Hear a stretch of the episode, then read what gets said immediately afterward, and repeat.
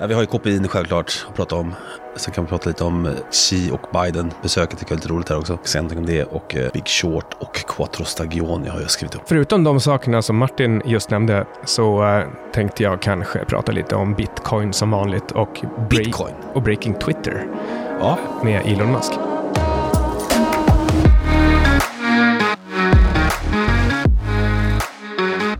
Hej! Du lyssnar på Antiloop Podcast. Ovanligt intro, men det skulle gå det också. Jag tror att det blir fräscht och nytt. Hej Martin, Hallå, vad Mikael. Vill du börja med? Ja, nej, jag tycker det finns ju mycket att prata. Vi måste ju definitivt prata om K P I som kom igår här. Så då är frågan liksom, marknaden tror ju nu att Fed har vunnit kampen över inflation. Och då är frågan om de har gjort det, och lite spoiler alert är att det är snowballs chansen hell att de har vunnit den fighten. Och sen kan vi prata lite, jag kan prata lite om The Big Short. Michael Burry har varit lite i, i, i, i nyheten här också om sin, sin kort position som han täckt nu. Och lite Elon Musk kanske är kul. Du har läst också Walter Isaacsons biografi, kul, och snacka lite Elon, Breaking, breaking Twitter. Och, ja. Låter alldeles utmärkt. Inflationen då, den kom in ganska lågt i U S A igår eftermiddag. Marknaden rallade som tokig. Den tycker alltså inte att det här är någon, något typ av negativt tecken för att ekonomin svalnar av och kanske till och med på väg in i en recession eller någonting. Utan här, här tycker man bara det är bra att vi är klara med räntehöjningarna och Fed vann kom- kampen mot inflationen och nu blir det Goldilocks.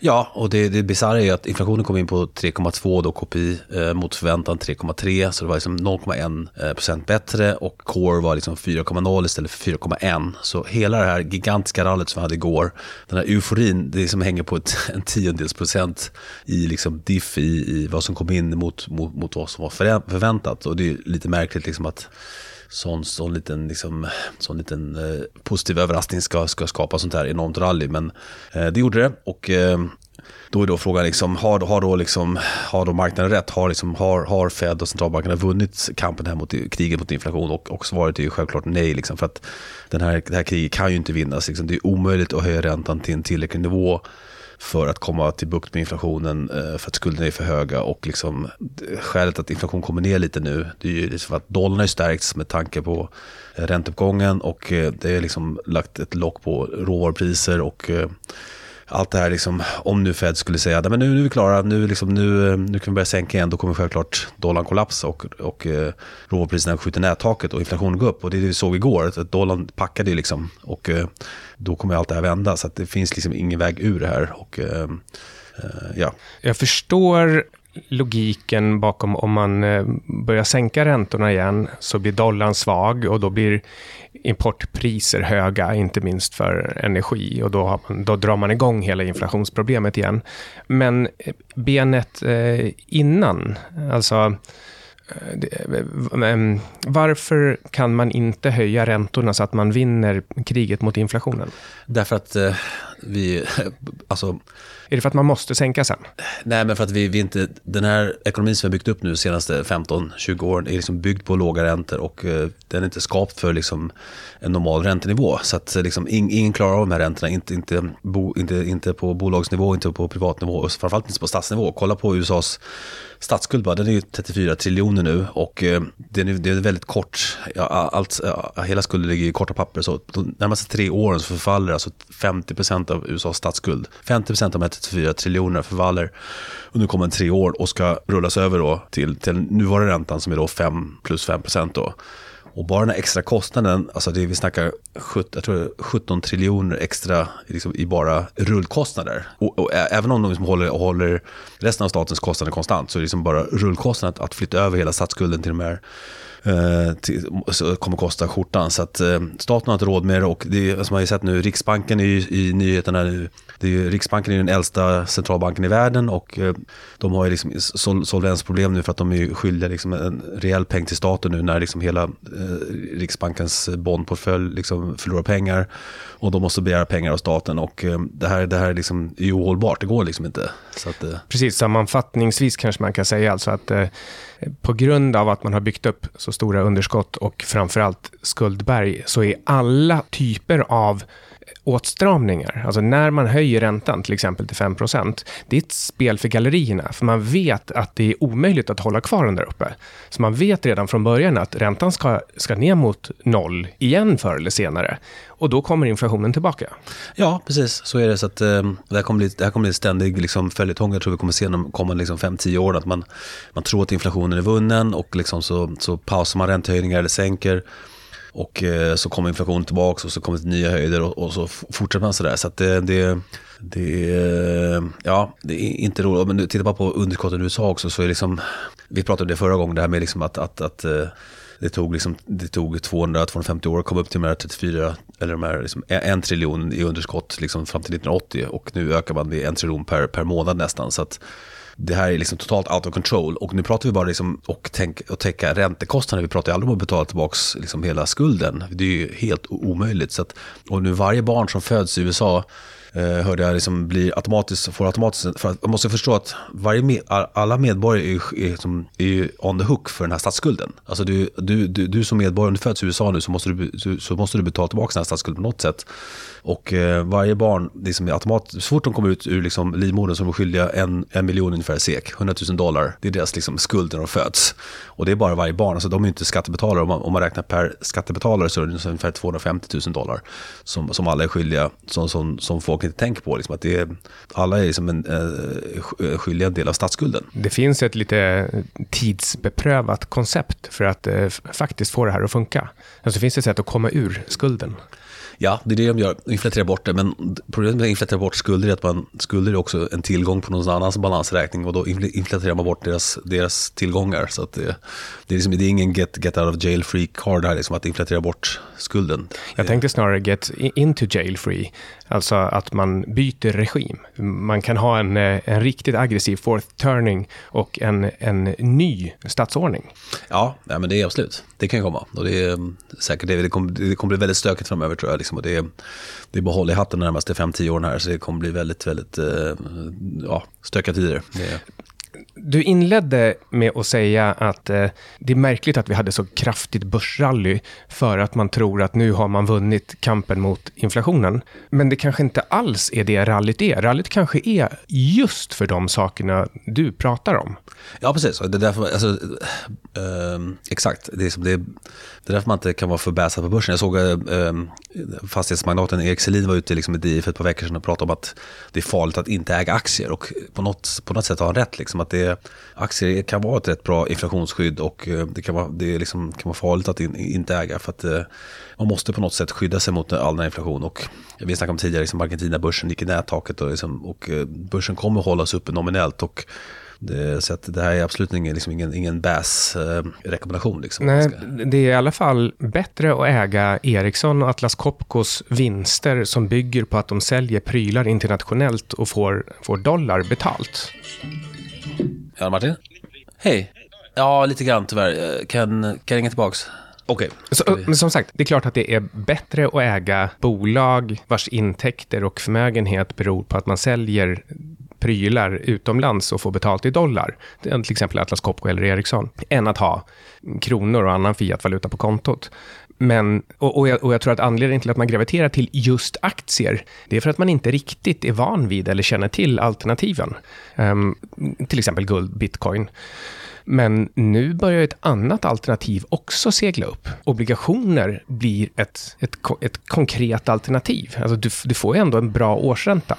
Ja, du, men jag tror man, alltså den, den är ju bra i nominella termer, och jag tror folk är liksom, känner sig som genier när de får liksom, köper korta bonds och får fem komma fem procent ränta i U S A. Men det är liksom, det, jag tror man lurar sig där, för att det där är inte på långa vägar tillräckligt för att täcka för inflationen, så att det är alltså förlorar man ändå. Och det är som, köper man bonds så antingen så kommer man förlora för att eh, liksom bondsen faller i värde, eller så kommer man förlora för att liksom, man trycker så mycket pengar så att bondsen har inget värde. Så att, liksom, det där är liksom...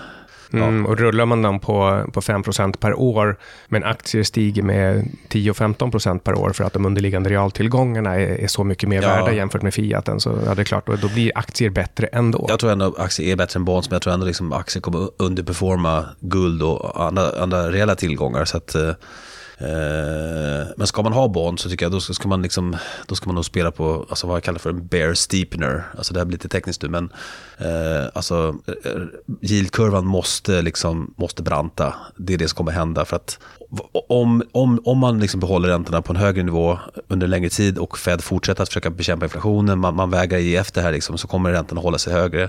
Så att det, det bästa är liksom att köpa en kort obligation, typ femåring, och sälja lite mer av en längre obligation, typ trettioåring. Så har man då vad man kallar för en bear steepener, att man man man ligger för att yieldkurvan ska liksom ska ska branta, men att den kanske att att hela räntekurvan kan kan, kan gå upp också. Man tjänar om räntorna går upp och man tjänar om om, om kurvan brantar. För att om det enda som kan hända, de två saker som kan hända, det är liksom antingen så hålls räntan högre under längre tid och då tjänar man på att räntan går upp, eller så kommer vi in i en, liksom någon form av krisperiod och då kommer Fed sänka kraftigt på korta sidan och så får vi en extrem brantning. Och eftersom man har sålt, alltså blankat de längre löptiderna och, och köpt de kortare löptiderna, så, så tjänar man på totalt sett stigande räntor, eftersom de, de här med längre löptid de, de är mer känsliga och, och faller desto mer för, för samma totala parallellförskjutning uppåt. Ja, precis. Och blir det en brantning så blir det ju ännu bättre. Exakt. Om, om Fed liksom panikerar och sänker räntan eh, så tjänar man på brantningen, men om de inte gör det så kommer räntan fortsätta vara hög och då tjänar man på att räntorna generellt går upp. Så att som sagt, man, man, man, köper, man kan köpa korta obligationer, men så säljer man långa. Man, så, man gör inte det marknadsneutralt eller deltaneutralt. Man gör det lite med, man säljer lite mer än vad man köper, så att man har liksom en, en, en kort exponering mot räntor helt enkelt. Så att, ja. Men för de flesta vanliga privatsparare så blir det egentligen slutsatsen att eh, det här är nog ganska bra för börsen. Ja, alltså det... Um... Jag tittade på bankerna till exempel. Det var lite kul. Finansinspektionen släppte den senaste statistiken om bankernas bruttomarginaler på bolån. Den är... drumroll då, för att folk är så eh, upprörda över hur mycket pengar bankerna tjänar. Bruttomarginalen är noll komma fyrtiofem procent. Det betyder alltså att om du har ett bolån som kostar fem procent, då, då har bankerna kostnader på fyra komma femtiofem procent. Så hur liten marginal är det folk tycker att bankerna ska ha egentligen? Alltså det här är ju, det här är verkligen lövtunt. Alltså det, det är fyrtiofem prickar. Det har brukat vara under ganska långa tidsperioder typ hundra prickar, alltså en hel procent. Ja, det här i Sverige tror jag, U S A är helt annorlunda, för där är det många som har trettioåriga lån och där är bankerna helt underwater, så att där, där är det tvärtom, där ligger de och förlorar pengar på alla lånen. Men i Sverige kanske annorlunda då, men... Ja, bruttomarginalen är äh, fyrtiofem prickar, ja. eh, brukat vara hundra prickar, under långa perioder så har det varit alltså tvåhundra till trehundra eh, basis points, alltså två till tre procentenheter mm. i marginal, och det har behövts för att man inte har haft lika som stor leverage, alltså stor hävstång. Mm. Nu funkar noll komma fyrtiofem procents marginal för att man har alltså typ fyrtio gånger leverage på, på sina bolån. Mm. Och det funkar för att det, man har så, så låg risk. Men ja, jag, jag tycker att det är lite, lite märkligt att man, att man tycker att det här är så stor marginal att det är någonting att klaga på. Och dessutom så är min slutsats, om man nu börjar sänka räntorna. Alltså man, man tjänade mycket, alltså bankerna tjänade mycket pengar när man höjde räntorna, för att man, man höjde boräntorna ganska snabbt, och så har man inte låtit bankkontoräntan, alltså inlåningsräntan, hänga med upp. Jag tror att börjar man sänka räntan nu, då kommer bankerna tjäna pengar igen, för man kommer låta bolåneräntorna krypa ner lite långsammare, och en del har, man, en del har också lurats och bindas. Eh, och så kommer man därmed sluta fokusera på inlåningsräntorna. Eh, så eh, jag, jag tror det kan bli så att man får, man får se en skjuts till upp i eh, bankräntorna faktiskt, och bankvinsterna.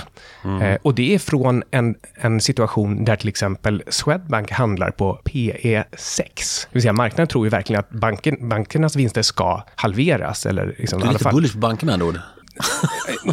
Alltså, egentligen så rent privat är jag ändå inte det. Det är svårt att liksom hetsa upp sig över bankerna. De, de har legat stilla i tjugo år, det ändå har fått i utdelningen.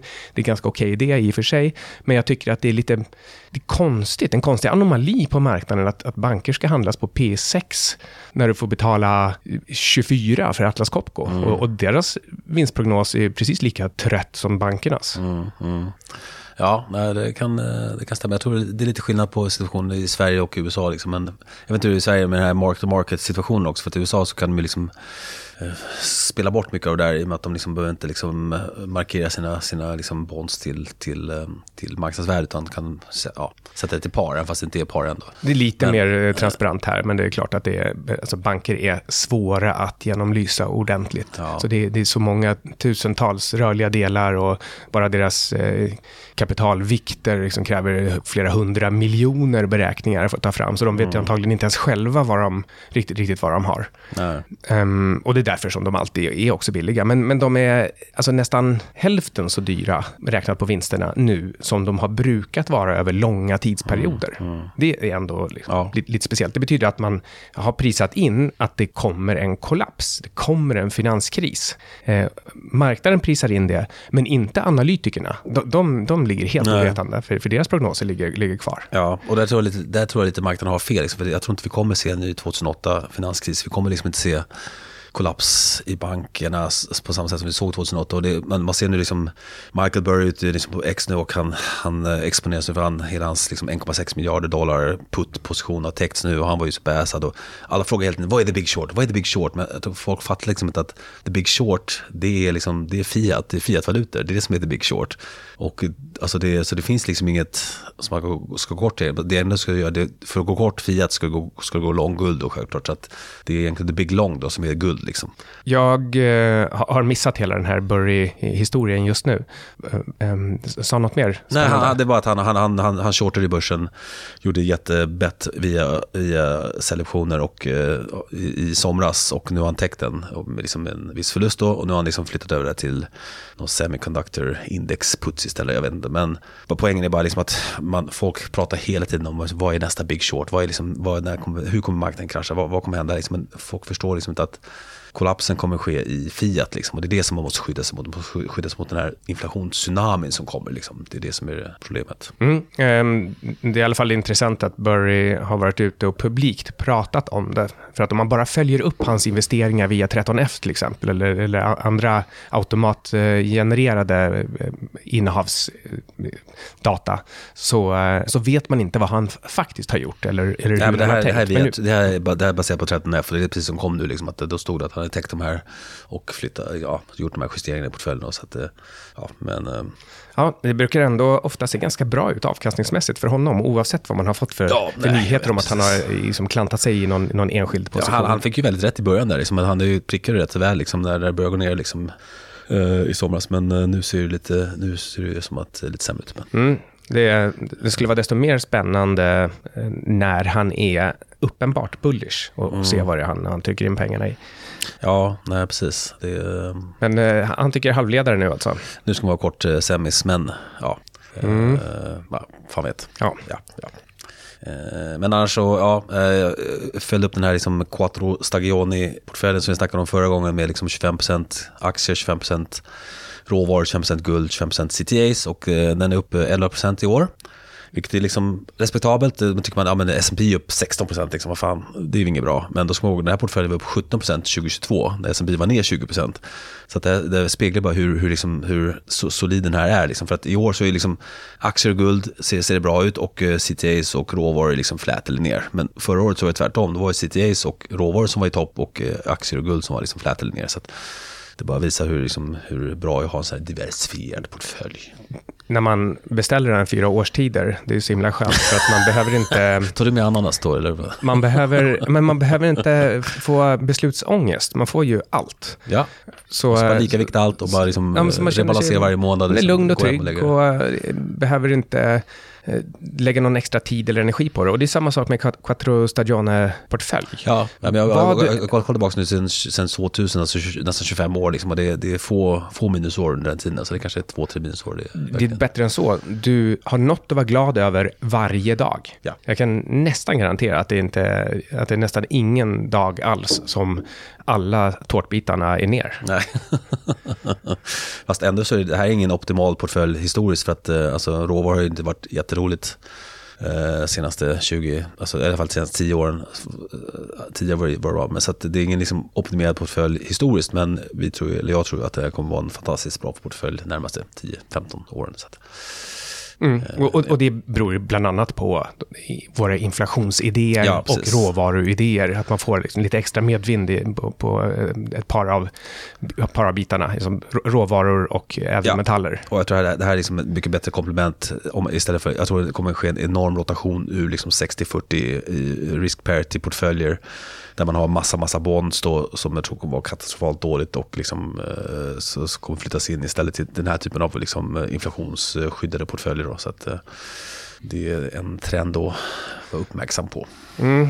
sextio fyrtio och indexfonder har varit en fantastisk framgångssaga sen, sen Bogle och skapade Vanguard. Ja. Även om han hade tio svåra år i början så sen har det ju tagit fart och, och nu är ju allting indexfonder och alla gick via sextio fyrtio och risk parity. Ja, nej, men som folk snackar om bull market i aktier, men det är ju ingenting mot bull market i bonds. Det är liksom, det har varit Det har varit som att liksom, det har varit som att stå med en mannen direkt på sig, bara ha liksom, ett, ett, ett, ett, en portfölj med liksom, lite hävstång i obligationer tillsammans med sin aktieportfölj de senaste liksom, tjugo åren har varit helt magiskt. Och tänk att det gjordes samtidigt som varenda stat, inte minst U S A, byggde upp enorma skuldberg som borde fått det här tåget att inte riktigt fungera. Ja. Men det är som att det är inbyggda automatinskalningar i marknaden, både för aktier och för bonds, som gör att det kommer in pengar från systemet, bland annat drivet av inflation och kanske av lånebehov också och, och eurodollarmarknaden. Och det här skapar större och större portföljer och alla ska ju helt enkelt bara in i systemet utan att värdera eller tänka. Ja, och så, så länge man kunde låtsas det här som man har gjort nu liksom all, vid varje kris att man kan bekämpa den med att skapa med inflation, vilket det man gjort liksom, vid varje kris som har skett liksom, Asienkrisen, long term capital nittioåtta, techkraschen två tusen, Great Financial Crisis två tusen åtta. Vid alla de här tillfällena så skapade man med inflation och sänkte räntorna och stimulerade. Och vid alla de här tillfällena så gick ju bonds upp. Men nu, nu är det läget att liksom, nu, börjar, nu, börjar, nu kan man inte dölja att nu är inflation som är problemet. Så att nu finns det liksom inget sätt att ta sig ur det här på ett snyggt sätt. Och det är, liksom, det är därför liksom, eh, centralbankerna har det här enorma dilemmat nu. Liksom, att de, de kanske måste liksom sänka räntan och stimulera även fast liksom inflationen tar fart. Liksom. Och den, den stora skillnaden, det är just att med hög inflation, för att man är tvungen att gå dit med sänkta räntor för att det är för stora skuldberg, då går råvarupriser och inte minst guld upp.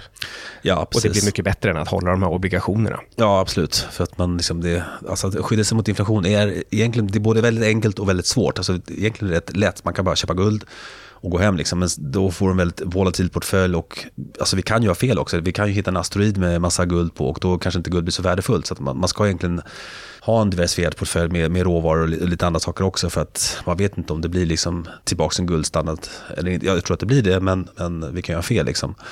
Så att ja, man, man måste nog tänka till ett par gånger till där. Men det, jag tror också, alltså, som Anna är inne på det här med agriculture, råvaror, alltså kommer det vara enormt stort, framförallt när vi går från Eh, enormt skifte nu i, i, i diet också från liksom när hela, hela öst då, alltså Kina, eh, Indien, Pakistan, alla de här länderna ska förändra sin diet från, från en, en stärkelsediet liksom, med ris till, liksom, till en proteindiet då, med, med kött och, och sådana här saker, så kommer det behövas enorma mängder liksom, eh, sojbönor och majs för att, för att eh, föda upp alla de här djuren, och det kommer ha en enormt eh, liksom, tryck på på agriculture och varor. Så att kanske om, om man ska välja någonting annat än guld, så tror jag liksom korn och sojabönor och sånt där kommer vara väldigt bra ställe att vara på. Let them eat bugs?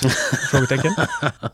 Jag kommer inte äta några jävla bugs, så det kan jag säga, det är, I refuse. Jag försökte ju introducera bugs i den svenska dieten. Tyvärr så gick bolaget i konkurs för att svenska livsmedelsverket vägrade godkänna att man åt insekter i Sverige. Du, så du för det? Alltså du skulle du, du, du varit med på den där och pushade den trenden? Jag, jag tycker det är gott. Och det är nytt.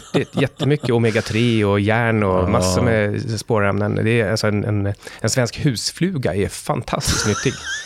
Det beror ju förstås på att insekter lever och är duktiga på att leva under så himla svåra förhållanden. Lite som en, en, en riktig djuphavsfisk eller krill eller någonting. De, de, de, därför de innehåller omega tre, för att de ja. måste ha någonting för att, för att överleva. Insekter, alltså, är det så kul att äta insekter? Vänta, det är gott. Det känns... alltså, det är som det är vilken hummer mycket. Eller kräfta som helst. Ja, kräftor är ju havet insekter, men det... Till sist måste jag bara nämna liksom här med, med Xi och Biden nu. Jag tycker det är så jävla roligt när man ser på, på Twitter och liksom, de har städat upp San Francisco nu. De har liksom röjt hela gatorna. Alltså det, San Francisco har ju varit liksom som en apokalypsstad liksom, med, med, med knarkare överallt och liksom varit hemlösa. Och nu, liksom, nu har man liksom röjt upp hela staden för att nu kommer Xi på besök här. Men kom du ihåg, det var precis så här det var i öst, öststaterna förr i tiden när väst var på besök. Då liksom satte man upp med så här fasader och liksom man rensade ut gatorna och allt så väldigt fint ut. Liksom. Fast nu är det så här tvärtom. Nu, nu, nu är det U S A och väst som, som, som gör det här för, för kommunisterna. Liksom. Det tycker jag är så fascinerande. Ja, det där är riktigt kul. Men det är nya tider på gång. Alltså tjugo tjugotalet är en turning point. Det är en fjärde vändpunkt ja, om man ja. ska vara exakt. Och, och den, jag, håller, jag läser parallellt flera böcker såklart för att jag vill kunna läsa olika stilar beroende på, på var jag är någonstans. Så att jag har en science fiction igång, jag har en nutidshistoria igång. Det är då Breaking Twitter om Elon Musk och hans intåg i Twitter och mm. vad det har gjort med både Twitter men framförallt vad det har gjort med Elon Musk själv. Och det är lite som att han är inne i en turning point där han har gått från, från en awakening och en high och en, mm. eh, liksom en, en, hans storhetsperiod och han har varit en ostoppbar naturkraft som jobbar dygnet runt och fattar rätt beslut och lyckas, lyckas motivera och, och, och inspirera massorna att faktiskt göra stordåd. Han är ju nästan ensam sett till att det har hänt massor med mm. viktiga saker. Men nu har Twitter, där, som där satte det stopp. Det, det är mycket, mycket lättare att landa raketer eller åka till Mars än det är att, eh, att lösa frågan om free speech. Alltså free speech ja. är, det är för komplext och märkligt och det böljar fram och tillbaka och det är reflexivt. Och det här funkar inte för Elons hjärna. Han vill kunna räkna ut hur en raket åker upp och sen landar utifrån first premises. Men det finns inga first premises för free speech. Nej, det är det som Isaac, Isaac Newton sa. I, I can calculate the motion, uh, motion of heavenly bodies but I can't calculate the madness of men, när han förlorade alla sina pengar i South Sea bubble där. Men, men vad är din, i, vad är din, din tyck av, av boken? Förstärker liksom Walter Isaacsons view av, av Elon att han är liksom lite halv, halv, halv psycho och liksom där? Får du någon annan bild när du läste Eh, nej, nej det, det är verkligen det här förstärker bilden eh, åt alla håll. Han, han framstår som både mer kompetent och arbetsvillig, att han, att han faktiskt sover på golvet och jobbar dygnet runt och att han dessutom ställer så enorma krav på sina medarbetare. Han sparkar dem till höger och vänster. Alltså det finns mycket fler eh, förstahandsuppgifter eh, nu om, om vad han sysslat med. Mm. Eh, just på grund av hur han på Twitter har tagit alla sina metoder och dragit dem till, till en extrempunkt. Sen är det möjligt att han på något sätt lyckas omvandla Twitter till slut också till en, en, en, någon slags superapp där, där allting finns. Jag menar, han, han, han siktar ju verk, verkligen högt och stort. Men, men på vägen så har han totalt decimerat värdet och inte minst bilden av sig själv. För nu framstår han som eh, ja, men en galen despot, visserligen framgångsrik, men nu på ett område han inte behärskar. Nej, fast jag tycker att det här med Community Notes är en bra idé och eh, alltså på något sätt försöka hitta sätt att inte, inte censurera men att liksom moderera liksom samtalet som han kallar för liksom det här town square som man måste försöka ha då. Alla ska få säga sitt men vi måste ändå liksom tänka på vad man säger. Liksom. Det var ju inte bra innan. Han beskriver liksom att republikaner var ju liksom, eh, tio gånger så liksom, eh, cancellerade som, som demokrater på Twitter tidigare. Liksom. Och generellt så de flesta liksom, tech-plattformar är ju extremt left bias. Alltså det var Google och eh, YouTube. Allt sånt där liksom är, liksom, eh, har en tendens att vara vänstervridet. Eh, så att, eh, vad har, har du pratat den här Grok, hans, hans nya A I då? Eh, nej, jag har inte kollat på den. Men, men jag hörde om hans idéer om att kolla upp drogrecept på, via den. Där han har liksom sagt, men vad kan, hur kan man tillverka kokain? Och hade den kommit med lite så här vaga idéer. Och då sa han, hej, hej, hej, kolla här då. Om jag frågar igen, då får jag hela receptet. Men han är lite, alltså, det är roligt med Gilla, han har humor.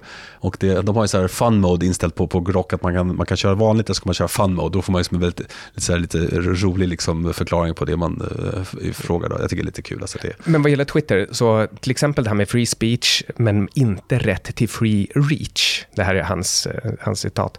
Så han själv däremot, han censurerar till höger och vänster. Vid något tillfälle så, så stoppade han flera niohundra journalistkonton, jag tror det var niohundra journalistkonton, för att de hade refererat till den här killen som publicerade publik data om var hans privatjet var någonstans. Okej, jag fattar verkligen att man inte vill att någon ska veta exakt var man reser hela tiden och, och därmed kunna, ja, men till exempel utföra eh, terrorism eller kidnappning eller rån. Mm, mm. Eh, men, men journalisterna var inte alls de som, som redovisade var han var. De sa, det finns en story här om en kille som har redovisat var Elon finns eh, och Och, och den killen har det här Twitter-handlet. Det, det, är, det är lite megalomaniskt och envåldsväldigt att då liksom bara, bara stoppa alla journalistkonton.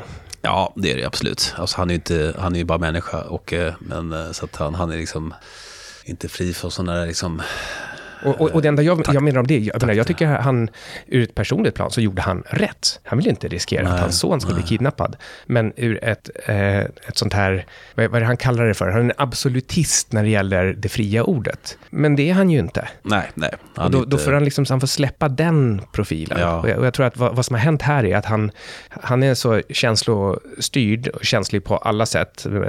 Alla som kommer i kontakt med honom kallar honom ju för thin-skinned. Mm. Eh, han, han styrs hela tiden av en, en, en intuitiv eller spontan, spontan känsla. Och, och det, det leder kanske rätt när du räknar på raketer, men det, det finns inget rätt och fel i det fria ordet. Och då kommer han hamna fel när han är eh, liksom dogmatisk och eh, eh, tror att här finns en enda lösning. Ja, jag tycker, ja kanske han... Jag, tycker, jag, jag håller med om att det är liksom... Hela hans poäng med att ta över Twitter var ju att liksom... Speciellt nu när om, om, om A I liksom börjar eh, ta fart här nu, och så får vi liksom en extremt vänstervriden tech liksom, eh, värld i U S A som ska programmera den A I då. Eh, det, det blir problematiskt för att eh, om vi nu ska följa liksom, eh, miljö, liksom, eh, de extrema miljöaktivisterna så, är ju liksom, så de tycker att människan då är en plague, vi är en farsot på, på jorden och vi ska utraderas. Okej, okay? Och baka in det här i A I då, vad, vad kommer den göra? Jo, den kommer, den kommer utradera oss. Det är liksom nästa logiska steg. Så att det är väldigt viktigt att försöka hitta liksom, försöka närma sig sanning. Man kan ju inte nå sanning självklart, men man kan försöka komma närmare och få bort en del av de här liksom, extrema liksom, vridningarna som finns. Så att, och han kommenterade, tycker jag, jag såg en YouTube-intervju på honom av, på, på Lex Friedmans podcast, jävligt bra liksom, kommentar om hela Hamas och Israel-konflikten också, och liksom, vad, vad ska man göra där för att lösa den? Och det, är liksom, det finns ju självklart inga lätta lösningar, men man kan fundera tillbaka på vad, vad gjorde liksom U S A och allierade under andra världskriget, efter andra världskriget, till skillnad från första världskriget. Efter första världskriget självklart så införde man Versaillesfreden, extremt hårda liksom, krav på, på, på Tyskland, och det blev ju, ledde ju självklart då till, liksom, till, till andra världskriget sen, för att det blev en massa ja, problem. Så att, men det man gjorde efter andra världskriget var ju tvärtom. Då, var man liksom, då skickade man Marshallhjälpen, man byggde upp eh, Tyskland, man byggde upp Japan och Italien och liksom eh, och det är lite samma sak man måste göra här med liksom Israel och Palestina. Man måste liksom någonstans göra, börja göra gott igen och liksom börja, börja, börja vara snäll. Det är liksom enda sättet att vända den här negativa våldsspiralen liksom. Den eh, reflexiviteten i historien, den är ju ganska så C D-lärande, och nu när vi står inför en ny fourth-turning åttio nittio år senare, eh, risken här är att vi, vi måste få se ett första världskrig innan vi får se ett andra. Ja. Och i, i, vad gäller Elon så finns en personlig reflexivitet där, tror jag, där eh, han, eh, eh, han kommer göra ett stort misstag här med Twitter. Frågan är hur stort. Ja. Och sen tror jag att han kommer tillbaka. För det, det övergripande eh, jag fick med mig av den här boken då, Breaking Twitter, det är att han är fantastiskt kompetent och handlingskraftig. Han ser till att det händer. Men, men tyvärr så är han också inne i en slags hall of mirrors där han liksom bara ser sig själv, och han kommer ofta med enkla sanningar, till exempel absolutist free speech. Ja, precis. Det blir lite, lite, lite enkla sanningar. Men samtidigt, jag tycker, alltså, bara som exempel med Starlink-problematiken och Ukraina. Det var ju liksom... Vad, vad ska, ja, först då ge en massa hjälp till Ukraina och skicka dit massa liksom, stöd och hjälpa dem med liksom, internetkoppling. De får tillgång till Starlink och allting. Men sen då när de vill göra den här liksom, attacken mot Krimhalvön, då stänger de av satelliten och ja, svär, ni, ni får inte använda liksom, Starlink för att skicka drönare till, till Krimhalvön, för att det är liksom en aggression som kan trigga ett tredje världskrig, kan trigga Putin att trycka på kärnvapenknappen och säga nej. Och det tycker jag är så sjukt liksom viljestarkt och liksom eh, rätt beslut att göra. Det är väldigt svårt men ändå rätt liksom. Och det, det, ja. Jag håller verkligen med, och fantastiskt att han vågar ta ett sånt beslut. Ja. Inte bara det att han tycker att man ska ta det och, och eh, liksom ta det, men, men att han inför all, han förstår ju vilka kritiska kommentarer han kommer få mm. över att han egentligen lurar in Ukraina i ett bakhåll. Det, det är så det framställdes. Mm. Och sen bara ta bort stödet ja. precis när de behöver det som mest. Men, men nej, jag, jag, jag håller med dig. Han är kompetent, handlingskraftig, sitter på enormt mycket makt och, och faktiskt hanterar den oftast väldigt ansvarsfullt. Men så är han också omogen och thinskind. Och, och... Ja, och frågan hur länge man klarar för att alltså, det, han lever ju, han lever ju, han lever ju farligt. Alltså, det får man ju lugnt säga. Alltså, det Uh, ja, men uh, ja, Godspeed. Ja, vad, vad hände nittonhundrasextiotre? Var det uh, John F. Kennedy, tror jag. K- J F K. Ja, ja, vi var inte var med där, någon av oss. Men Kuba, Kuba, Kuba-krisen, det ja, ja. Uh, nej, men vad var det? Kuba-krisen. Men han dog inte, blev inte han skjuten också, John F. Kennedy? Han var inte uh, sextiotre? Var sextiofyra, va? Ah, ah, okay. Ja, men det stämmer uh. nog. Ah, okay. Ja, men jag tror det var så här. Det, det finns en, ett, en film eller en affisch eller ett meme eller någonting från nittonhundrasjuttiotre som eh, fångade tidsandan genom att säga, eh, som skrika ut i, i media, var var du nittonhundrasextiotvå? Och det byggde då på att nittonhundrasextiotvå, då var den amerikanska befolkningen invaggad i liksom, så här, perfekt säkerhet. Man, man mådde som bäst och det var mest liksom, homogen befolkning och alla var trygga och liksom, man, man, man, man visste var man var någonstans. Och sen därefter så kom liksom, alla problemen mm. med sextiotre och sextiofyra. Eh, och jag tänkte, eh, när du nämnde det här om Elons säkerhet. Eh, mordet på Elon skulle kunna vara den här vändpunkten och definierande händelsen som, som formar den nya generationen. Precis, skulle vara en Archduke of Ferdinand eh, triggergrej liksom, absolut. Eh, så li- lite läskigt, men eh, ja. Ja, men då har du lyssnat på Antiloop, tror jag. Antiloop. Antiloop. Ja, det här var nog avsnitt hundrafyrtiosju. Tre, tre kvar. Tre kvar, nu kör vi. Hej då. Hej då.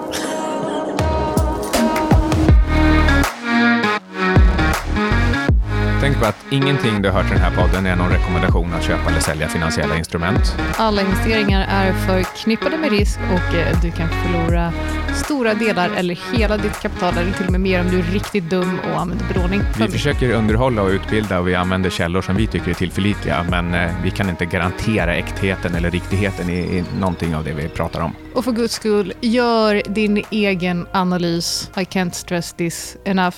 Eh, och det är dina pengar, all in. Nej, och det är dina pengar, eh, ditt ansvar.